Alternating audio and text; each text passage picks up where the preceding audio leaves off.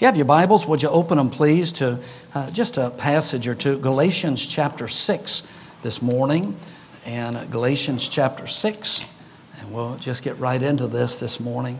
If you have a cell phone, if you'd be so kind to turn it off and uh, take it out of your hand, put it uh, in a pocket or in your purse, that would be a blessing and show the Lord He's being honored today above anything else.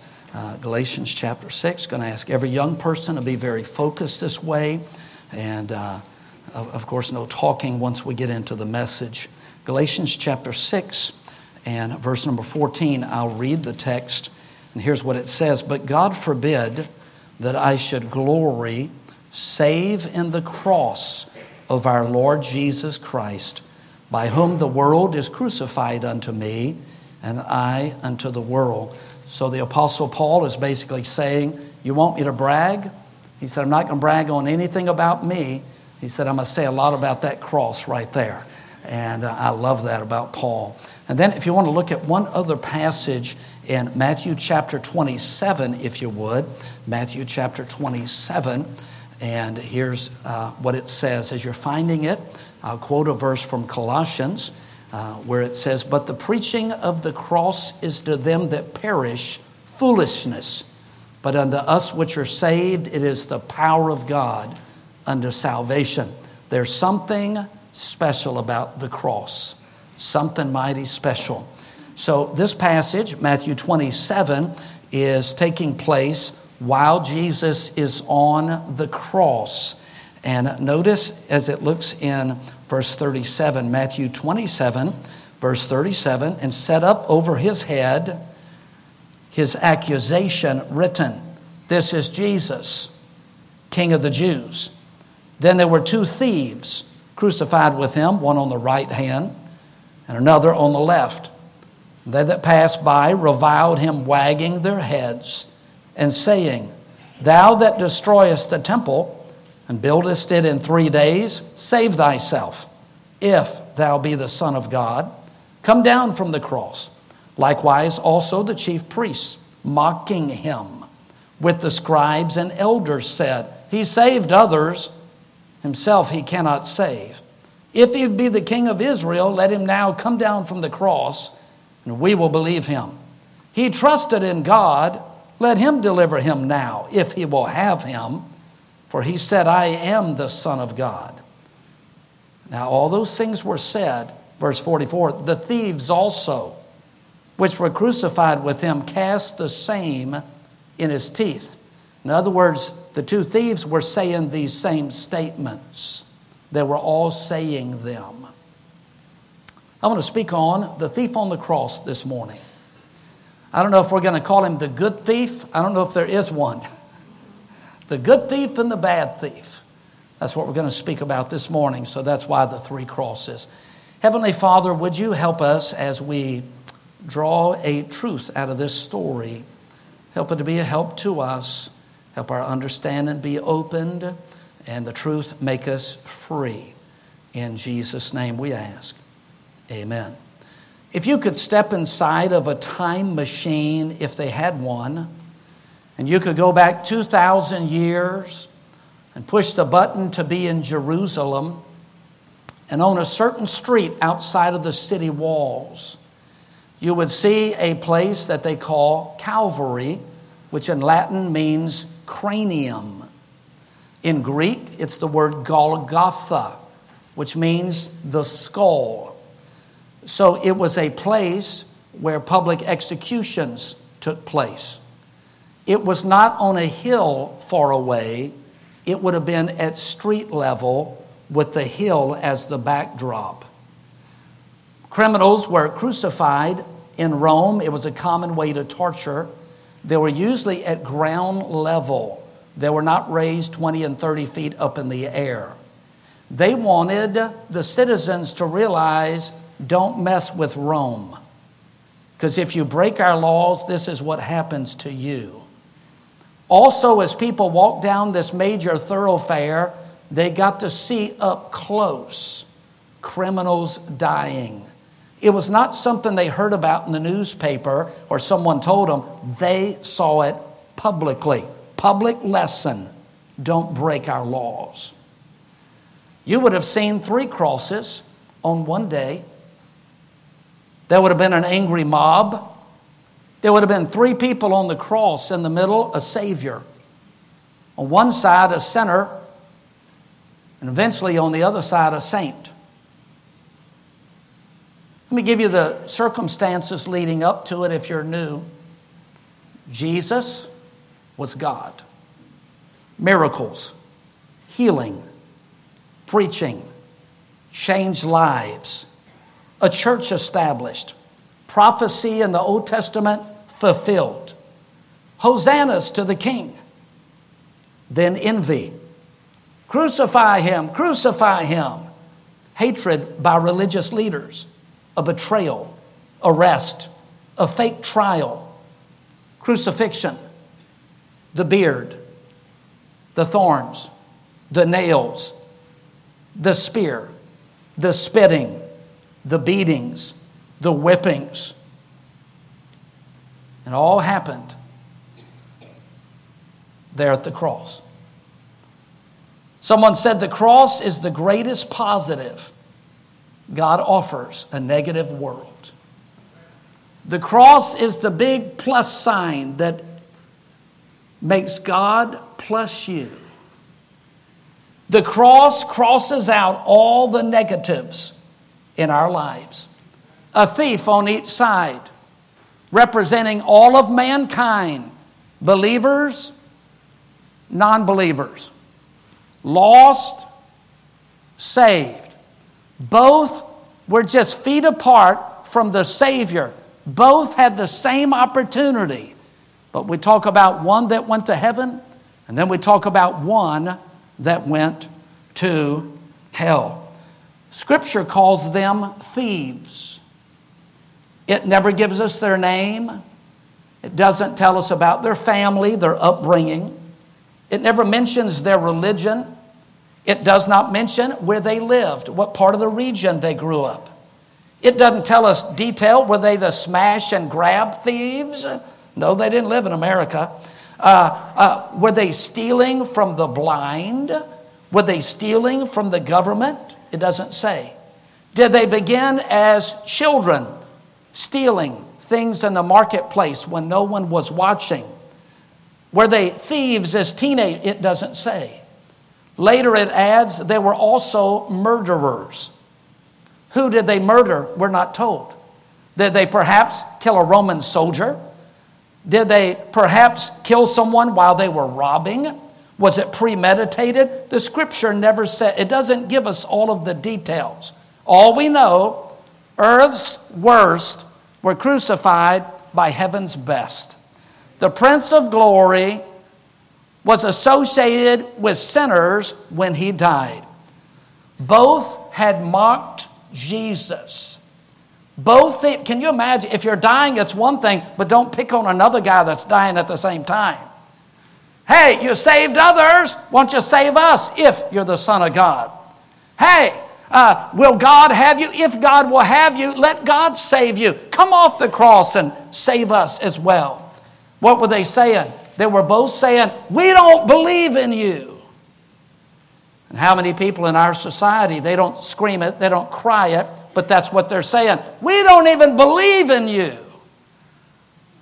What did they feel, Pastor? They felt burning hands because they also were nailed. They felt burning feet.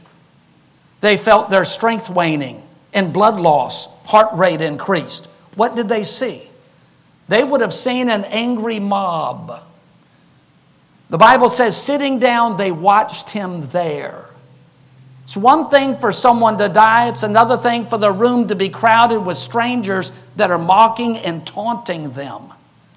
They saw gambling, Jesus' clothing being gambled for by the soldiers. They saw people sitting. They saw Mary, they saw John.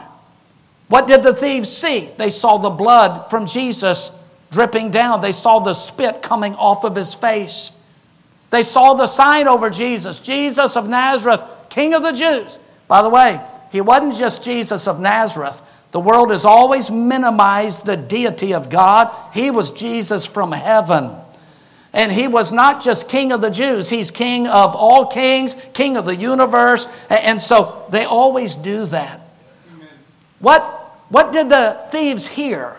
They heard the scribes, they heard the religious leaders, they heard the mocking, they heard women weeping, they heard the laughter, they heard the, uh, the repeating of words.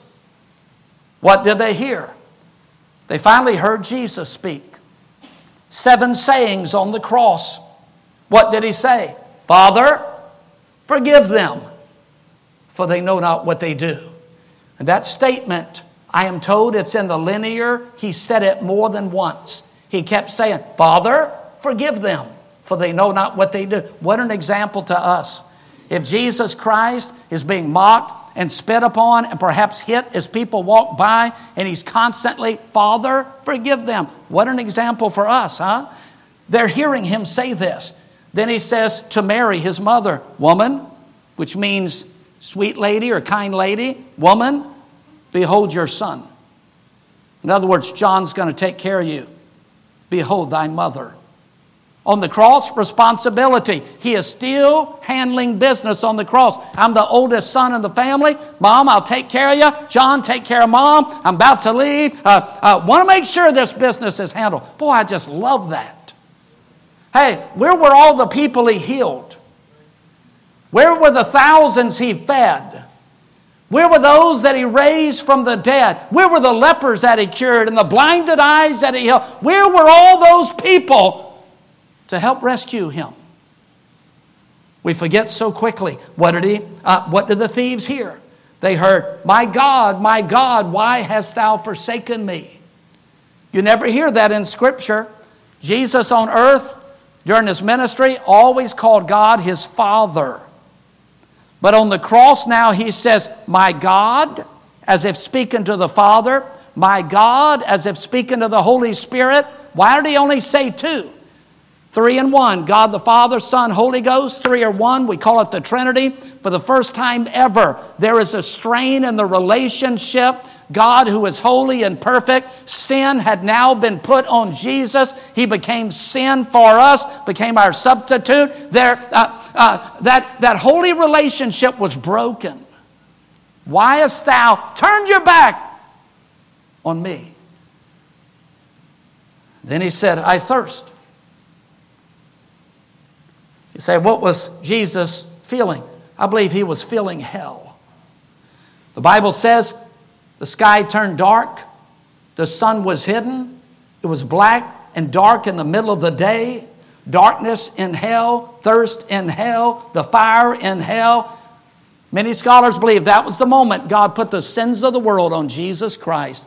He became our substitute. Then he said, It is finished. Boy, I love that. That's my favorite one on the whole cross. It is finished.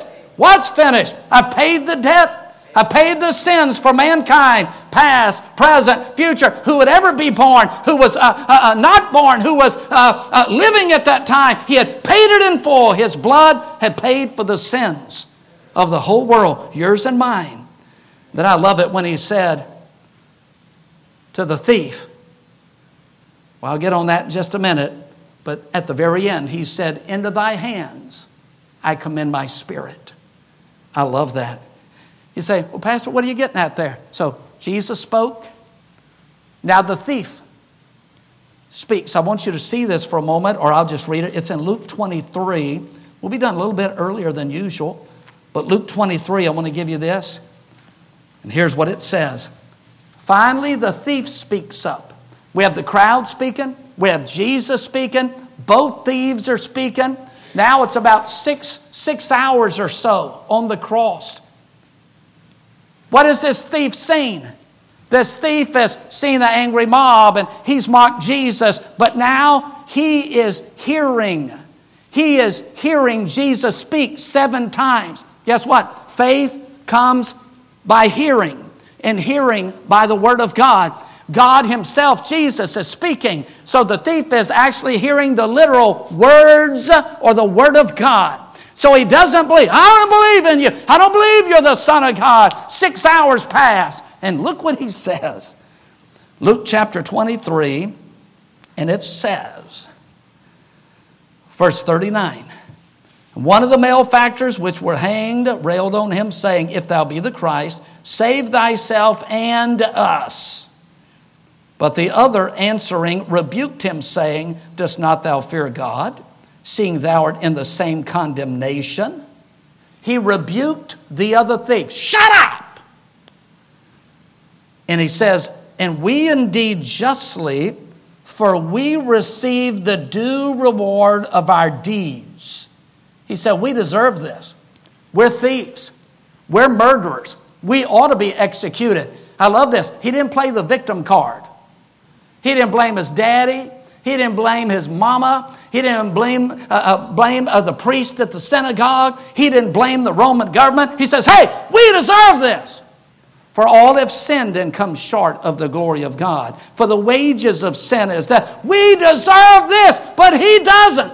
Notice what he says here. He says, But this man hath done nothing amiss.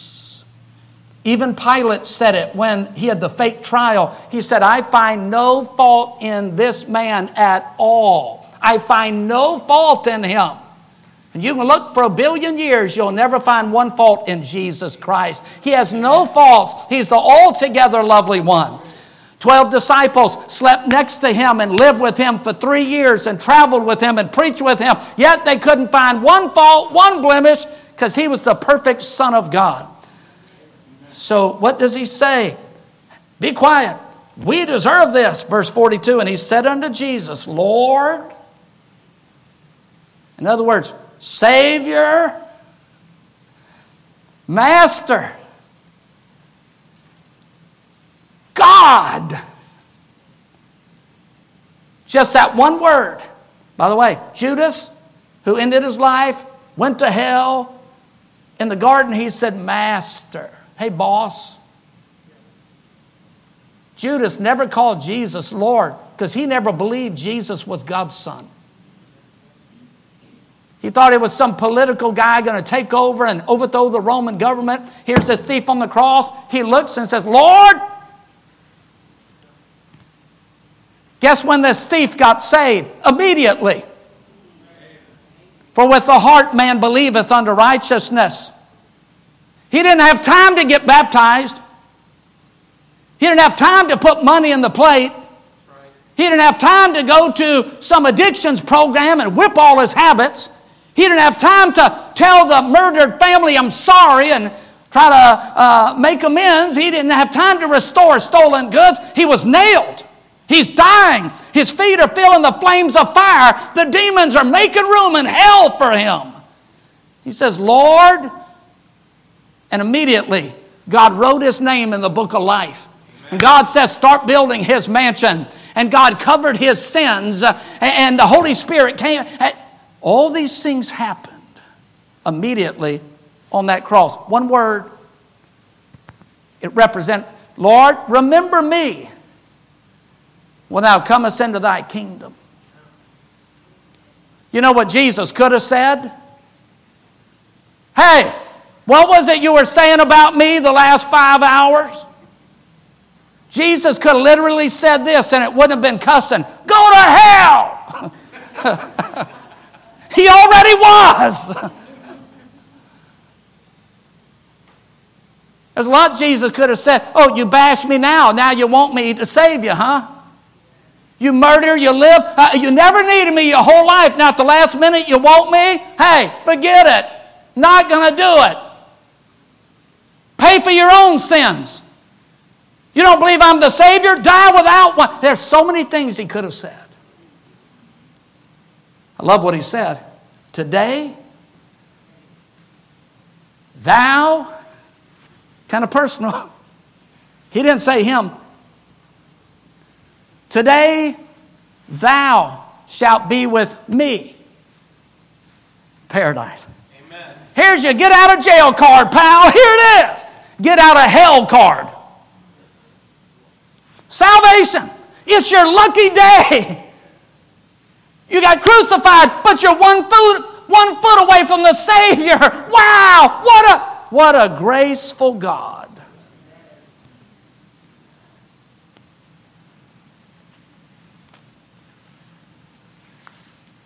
lessons quickly from the cross. One, sin is deceitful. I wonder if the thieves, when they started stealing when they were kids and stealing when they were teens, if they ever thought they would end up this way. Sin always gives you the big advertisement, it never reads you the fine print. You'll pay more than you decided to pay. Sin will take you where you never thought you'd go. It'll make you do things you never thought you would do. It'll give you a past you never wish you had. Sin's deceitful. No way in the world, these thieves said, I hope I grow up one day and get nailed on a cross and mocked and die. Not only that, God is patient. if I was Jesus, I'm sorry, I'm, it's good I'm not. When he said, if you're the, I'd say, open up ground, drop him in. Jesus had to listen to this nonsense five, six hours on the cross. Has he been patient with you? The first day you heard about Jesus, did you get saved and start living for him and never missed a beat? He sure is patient. Number three, hell is real. If we could earn heaven on our own by going to church or turning over a new leaf or something we do, Jesus never had to take our hell on the cross. He died on the cross because there was no other way. We could not pay for our sins and earn heaven on our own, so the innocent one had to. Number four, salvation is free. Jesus paid it all. All to him I owe. Sin had left a crimson stain, but Jesus washed it white as snow. I want to say this as well. And here's the point I like the best it's never too late. It's never too late. Well, this is it. We're crucified for our, our murdering and for our thievery. No, it's not too late. Some of you right now, there's been things happen in your life, and you say, It's too late for God to help me. Uh, you're wrong. You've been wrong before and you're wrong right now. Someone has told you that. It's never too late. You say, Well, I'm in my 90s. It's never too late. It's never too late to get saved. Our merciful God has made it so the last sense that leaves a person when they die, they're dying in the hospital, they're in a car wreck, they're going into a coma. The last sense to leave is their hearing. I've been at car wrecks and I've gotten right next to people's ears. They're doing all the medical things to them, but I'm saying, just in case you've never heard, let me tell you about the love of God. And if you've never accepted Him, He'll save you right now. It's not too late. He'll save you. I've whispered that in the ears of people in hospitals, people on their deathbed. How come? It's never too late.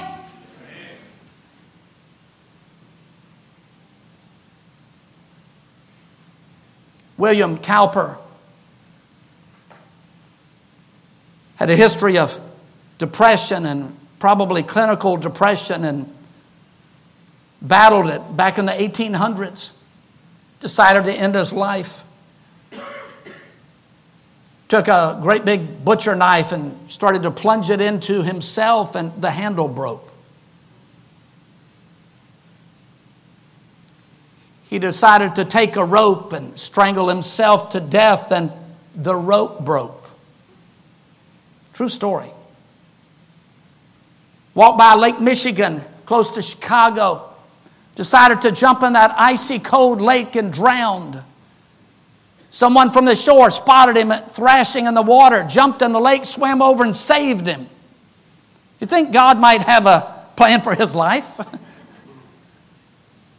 and he wrote this this poem, it's a song God moves in mysterious ways, his wonders to perform. If you don't know that one, here's another song he wrote There is a fountain filled with blood, drawn from Emmanuel's veins. Help me. And sinners plunge beneath that flood, lose all their guilty stains. I love the last verse. The dying thief rejoiced to see that fountain in his day. And there may I, though vilest, he wash all my sins away. William Cowper ended up joining a famous church, worked with their music, wrote hymn books, praising God's name.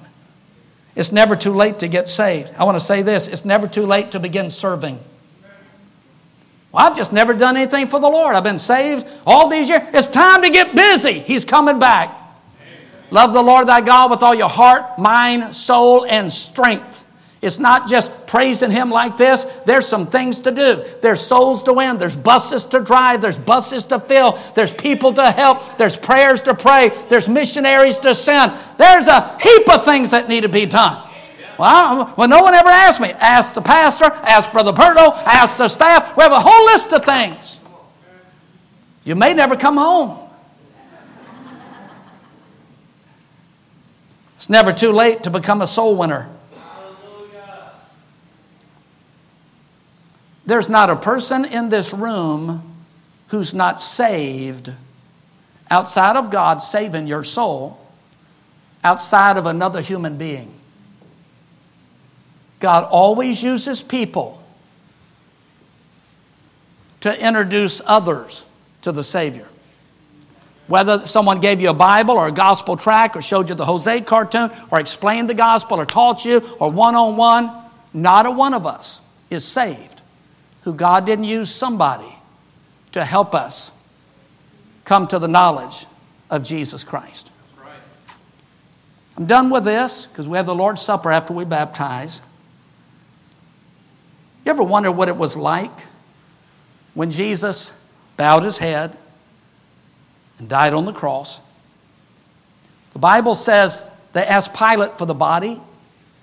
Nicodemus, who we never knew if he got saved, we know he got saved. Him and Joseph of Arimathea took Jesus off the cross.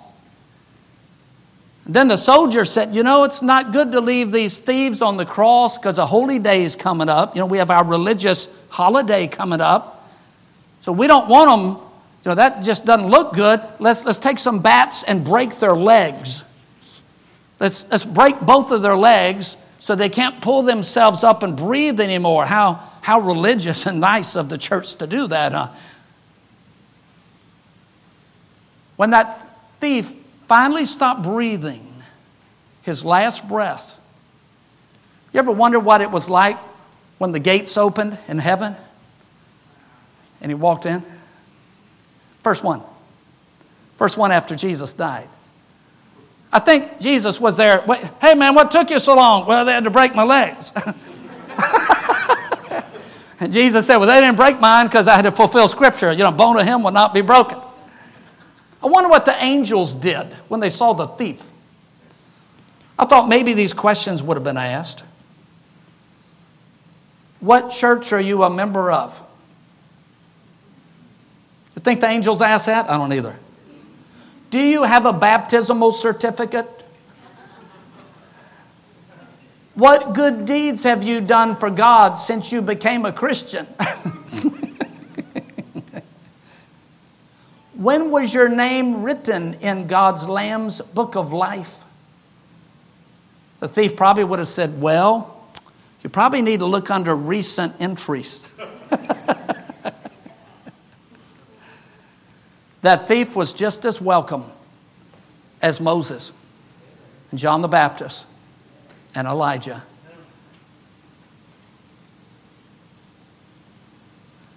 I wonder how many people are going to be up in heaven because someone told the story and said, wasn't too late for the thief. It's not too late for you. Wonder how many people is going to be there because the guy got saved. I don't know if you're like me.